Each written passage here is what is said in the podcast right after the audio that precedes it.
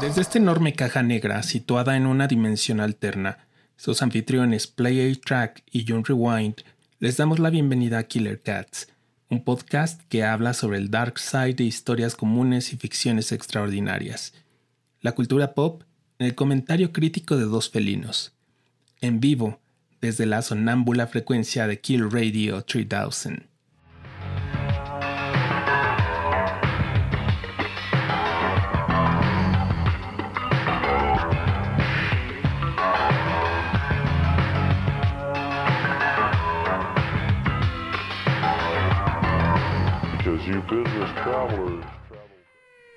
Maullidos de una pandilla de gatos asentados en el exterior de la Black Box anuncian la llegada de la medianoche, con nubes densas y viento de muerte. Durante todo el mes de noviembre la celebración de los muertos invita a desenterrar personajes e historias paranormales, arraigados en el imaginario colectivo. Las brujas reclaman el uso del micrófono. El aquelarre despierta las entidades elementales a través de ritos con fuego y poderosos hechizos. Invoca los secretos antiguos de la tierra y sus habitantes, las brujas, su poder. Iconografía e importante influencia en la cultura son el tema de esta primera transmisión. ¿De dónde proviene la noción de la bruja tal y como se le conoce comúnmente?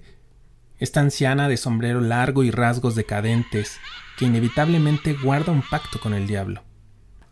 De acuerdo con la exposición del Museo Británico de Londres, Brujas y Cuerpos Malvados, nos podemos remontar al Renacimiento y a la obra del pintor Alberto Durero, quien a partir de sus grabados inspirados en la figura de la envidia del artista italiano Andrea Mantegna, inmortalizaría el estereotipo con la obra titulada Las Cuatro Brujas de 1497.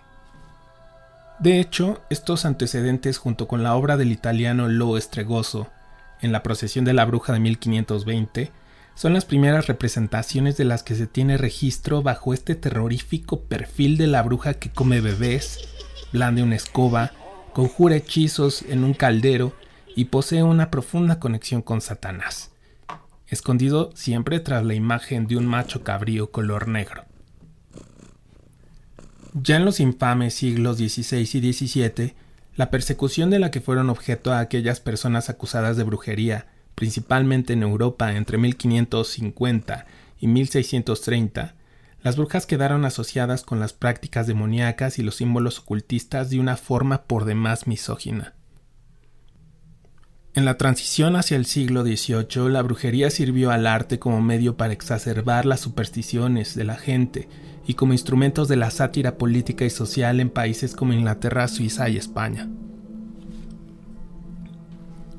Sin embargo, en México y otros lugares de Latinoamérica la brujería es el resultado del sincretismo entre las costumbres religiosas endémicas y la práctica de ritos paganos, que tienen como objeto intervenir de manera intencionada en los actos cotidianos y la voluntad de los demás, logrando con ello el cumplimiento de encargos o decretos en beneficio o perjuicio de determinada persona o situación. Recuerdo mi primer acercamiento hacia las brujas, con las historias de la abuela que navegaban en la nostalgia de un pueblo mágico localizado en la Sierra de Hidalgo, y las tétricas postales de extensas planicies y maizales o paisajes celestes poblados por enormes bolas de fuego que surcaban el cielo de la medianoche. Hoy en día, las leyendas urbanas y los testimonios de exploradores y cazafantasmas alrededor de este fenómeno data de los años 50 y 60, cuando la Ciudad de México contaba con ríos y llanos donde los niños solían jugar.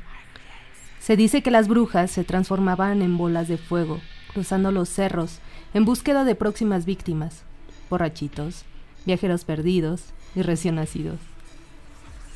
Otros cuentan que esta transformación era parte de algo más complejo. Relataban de grupos de mujeres reunidas ante el fuego, en ritos satánicos en los que se podían desprender de sus extremidades. Cuando se desprendían de sus brazos y piernas, las brujas las colocaban cerca de aquella hoguera para que se mantuvieran calientes. Luego se ponían alas y patas de aves de corral, especialmente un guajolote. Después su boca la transformaban en un pico, con una larga y muy delgada lengua con la que podían succionar la sangre de sus víctimas. Ya listas, viajaban de un punto a otro, surcando el cielo, ardiendo en llamas para buscar su presa y asegurar el anonimato. Durante este ritual de transformación, las personas que encuentren sus extremidades enterradas son capaces de acabar con ellas. Esta imagen que se describe de ellas tiene mucho que ver con el mito griego de las arpías. Estas crueles mujeres aladas, hijas de Electra, Aelo, Osípete, Seleno y Podarge, las que aparecen a lo largo de la literatura de la época, llevando consigo terror y destrucción. Comparten la misma fisonomía de las brujas descritas por la tradición oral de Hidalgo, aves gigantescas con cara de mujer, bolas de fuego o mujeres con patas de gallo, que volaban en búsqueda de niños para chuparlos hasta dejarlos morados. La gente cuenta que la luz del sol podía terminar con ellas, y que para alejarlas debías rezar y colocar las tijeras abiertas o la escoba de cabeza, sin olvidar no perder de vista a los bebés, sin omitir que también gustan de perseguir hombres y humillarlos de formas grotescas. En la mitología, hallamos indicios de mujeres practicantes de la hechicería, Circe, quien era conocida por su profundo culto a la herboristería y la medicina, aparecen en el poema épico de la Odisea, como una seductora maga que transforma con sus pociones a toda la tripulación de Ulises en cerdos. Era capaz de enloquecer a sus enemigos y convertir en animales a quien la ofendían. Lejos de ser una mujer vengativa, los métodos de Circe mostraban el camino a los demás, a partir de ritos iniciáticos de trascendencia espiritual. De esta forma, la influencia de Circe en Ulises en su descenso al Hades es rastrear un pasado para aprender los errores y los engaños. Citando a la autora Mireia Rosich, las Circes nos hacen acudir a las partes intuitivas y contemplar.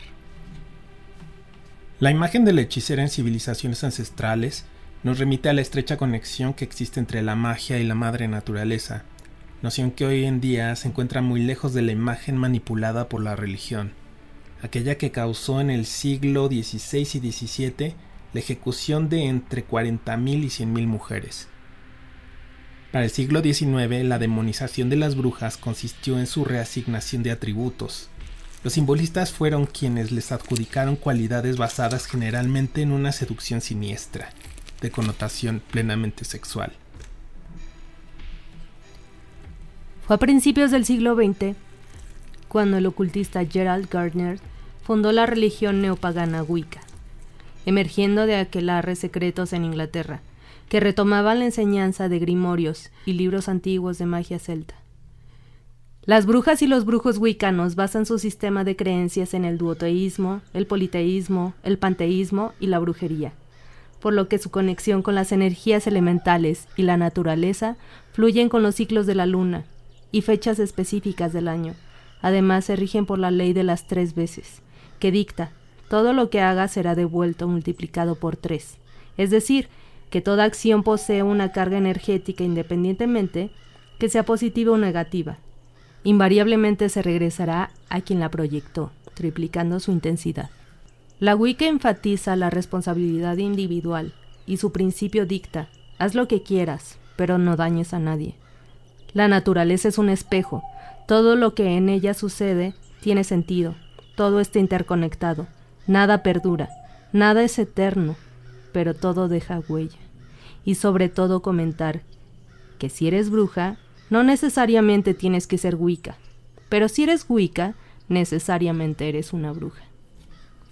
También olvidemos la importancia de este y otros tipos de brujería en su relación con los animales, a quienes consideraban entes mágicos, que invocan y se manifiestan en forma de animales domésticos como gatos, perros o aves, guías espirituales denominados como familiares, porque te acompañan, te guían y te cuidan. Aún así, en la historia existen episodios escalofriantes donde estos seres considerados guías espirituales fueron víctimas de la persecución a causa de la ignorancia. Basta trasladarnos al año 1233, cuando el Papa Gregorio IX decretó el infame Boxing Rama, que pedía a los gobernantes germánicos colaborar para detener la proliferación de cultos satánicos, en los que se decía se adoraba una estatua en forma de gato, según ellos al mismo demonio. De ahí que se sostiene que el Papa condenó directamente a los gatos negros y promovió la erradicación de la población felina, venerada en el antiguo Egipto como una divinidad. Esta cacería daría origen a la conocida superstición del gato negro como símbolo de mala suerte y signo de brujería. A diferencia de aquellos tiempos de oscurantismo, hoy día las nuevas generaciones adoptan el misticismo y la brujería desde otras trincheras, como el activismo. Según un estudio del Instituto de Investigación estadounidense Pew, cada vez más estadounidenses se adhieren a los postulados de la brujería, el ocultismo y el paganismo. Aseguran que la Wicca y otras creencias relacionadas como la magia son los credos que más han crecido en Estados Unidos en los últimos 30 años. De 8.000 personas en 1990 a más de un millón en 2014. No es coincidencia que en tiempos en los que se han exacerbado el racismo, el machismo, la polarización mediática y las diferencias políticas, la práctica de la brujería sea una alternativa de manifestación pública.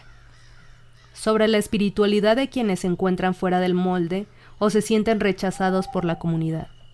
De ahí el surgimiento de una nueva ola de brujas modernas o eclécticas, que combinan rituales, creencias y simbolismos, retomando de diferentes órdenes, siguiendo la premisa de que la magia no sigue reglas, simplemente existe y basta con el poder de la persona que lo practique. Leía una declaración del columnista David Brooks de The New York Times, donde señala que tal vez este resurgir de la magia y la brujería no sea más que el retrato de una época de transición y desilusión, en la que muchas personas buscan caminos alternativos para resolver las necesidades más grandes de su tiempo. Este mensaje totalmente subversivo, en el que los marginados sociales retoman el control de sus vidas y su entorno, tiene mucho que ver con la perspectiva de la bruja contemporánea y su habilidad de conectarse directamente con lo divino sin intermediarios. Al final de cuentas, la magia es un concepto complejo que no tiene color. La persona que la practica es quien le da la intención. Por lo tanto, esta prevalecerá hasta el fin de los tiempos. De ahí que la cultura moderna haya adoptado la imaginería de la brujería en múltiples obras literarias y cinematográficas que hoy permanecen en la memoria colectiva y la cultura pop debido a la intensidad de sus personajes que escapan de la norma y enfrentan la adversidad constante o el juicio público. Destaca el trabajo de Robert Eggers en The Witch, una cinta de 2015 que relata los eventos paranormales que rodean a una familia de puritanos desterrados, en su intento de comenzar una nueva vida en la periferia de un bosque localizado en New Hampshire en el siglo XVII. No obstante, la narrativa comienza a oscurecerse cuando la desaparición del hijo menor desata una serie de eventos terroríficos relacionados con una fuerza oscura, esa que habita en las entrañas del bosque, el príncipe de las tinieblas, personificado por el macho cabrío de Black Phillip. A lo largo de la cinta vemos como la hija mayor, Thomasin, parece ser el objeto de la tentación de esta fuerza sobrenatural que quita de su camino cualquier obstáculo para obtener de ella el máximo sacrificio. Inevitablemente nos encontramos con la alegoría bíblica del pecado original y el reflejo del tumultuoso clima social previo a los juicios de Salem. Otro hito en la filmografía relacionada con la brujería es Suspiria, del maestro del giallo italiano Dario Argento de 1977 un clásico slasher de terror que retrata los sucesos extraños acontecidos en la Academia Alemana de Ballet Tanz. Argento establece paralelismos con el cuento de hadas de Blancanieves, de la mano de un ensamble de artistas visuales y músicos de la época que contribuyeron a recrear una amenazante atmósfera onírica, donde la bruja más antigua de todas, Elena Marcos, consumará su voluntad a través de súbitos castigos y muertes violentas. La obra de Argento afirma que, así como hay tres destinos y tres gracias, hay tres dolores, representados por las tres madres, Mater Lacrimarum, Nuestra Señora de las Lágrimas, Mater Suspiriorum, Nuestra Señora de los Suspiros, y Mater Tenebrarum, Nuestra Señora de la Oscuridad, cuyo objeto es decidir el destino de la humanidad. Aquí la bruja funge como eslabón social que puede cambiar el giro de las cosas mediante visiones y conjuros. Recordemos que históricamente la política y los brujos han establecido vínculos poderosos en aras de conquistar objetivos superiores. En su momento, se reconoce al brujo Eric Hanussen como consejero personal de Hitler en el diseño de estrategias para la manipulación y la conquista en la guerra. Como en tiempos ancestrales donde se recurría a los oráculos para la adivinación del destino, las figuras públicas se aferraron al ocultismo con el afán de permanecer encima de sus oponentes. Es curioso que Alistair Crowley hiciera lo mismo con Winston Churchill, ejerciendo el contrapeso de lo que Hanussen hacía con Hitler. Crowley aconsejaría a Churchill cómo contrarrestar el movimiento de la esvástica con la V de la victoria o el uso de símbolos como la cuña. ¿Estás de acuerdo que el papel de las brujas ha sido definitivo a través de la cultura para la toma de decisiones de quienes acuden a ellas? Sin embargo, con el paso del tiempo, la desmitificación de las brujas también reside en observarlas más allá del escepticismo, para exaltar el lado humano de sus motivaciones. Debemos mencionar la importancia de la película de 1996, The Craft, o Jóvenes Brujas, de Andrew Fleming, que fue la primera cinta en su especie que retrató a las brujas como humanas, adolescentes que sabían de su poder, pero no podían compartirlo con los demás. Es la primera vez que vemos a las brujas en contacto con su vulnerabilidad. Mujeres empoderadas en control del clima y las fuerzas elementales. The Craft es como las Mean Girls de las mujeres oscuras. No hay forma de que se diga que no es una película de culto pop. La contraposición del bien contra el mal desde los ojos adolescentes de Sara, la bruja buena, y Nancy, la bruja punk. ¿Quién no recuerda su impacto para la generación millennial de los años 90, siendo testigos de cómo los outsiders tomaban el poder? Es una trama por demás oscura que negaba los aspectos superficiales de la popularidad y las convenciones sociales del high school. Sin duda no alcanzaría el tiempo para diseccionar cada uno de los referentes que nos ha regalado la cultura pop al respecto. Las brujas han marcado pauta en la sociedad actual como símbolo de poder y creación. Han enriquecido el espectro de lo espiritual fortaleciendo el culto a la naturaleza y la necesidad de trabajar en un cambio energético que permita la mejor comprensión del espíritu y de su conexión con aquello que la ciencia no puede explicar. Los invitamos a que escuchen el playlist temático de Spotify, al cual pueden acceder desde nuestra bio en la plataforma de streaming, una sonámbula curaduría de The Futurist, con tracks de Chelsea Wolf, Dean Hacker, John Fahey o Clue, Oniotrix Point Never, Air Ether y Sevdalisa. Nos escuchamos en la próxima emisión a través de streaming. Yo soy John Rewind. Y yo soy Play 8 Track. Síguenos en las redes sociales de Killer Cats para contenido adicional en tanto nos encontremos de nueva cuenta. Bye, miau.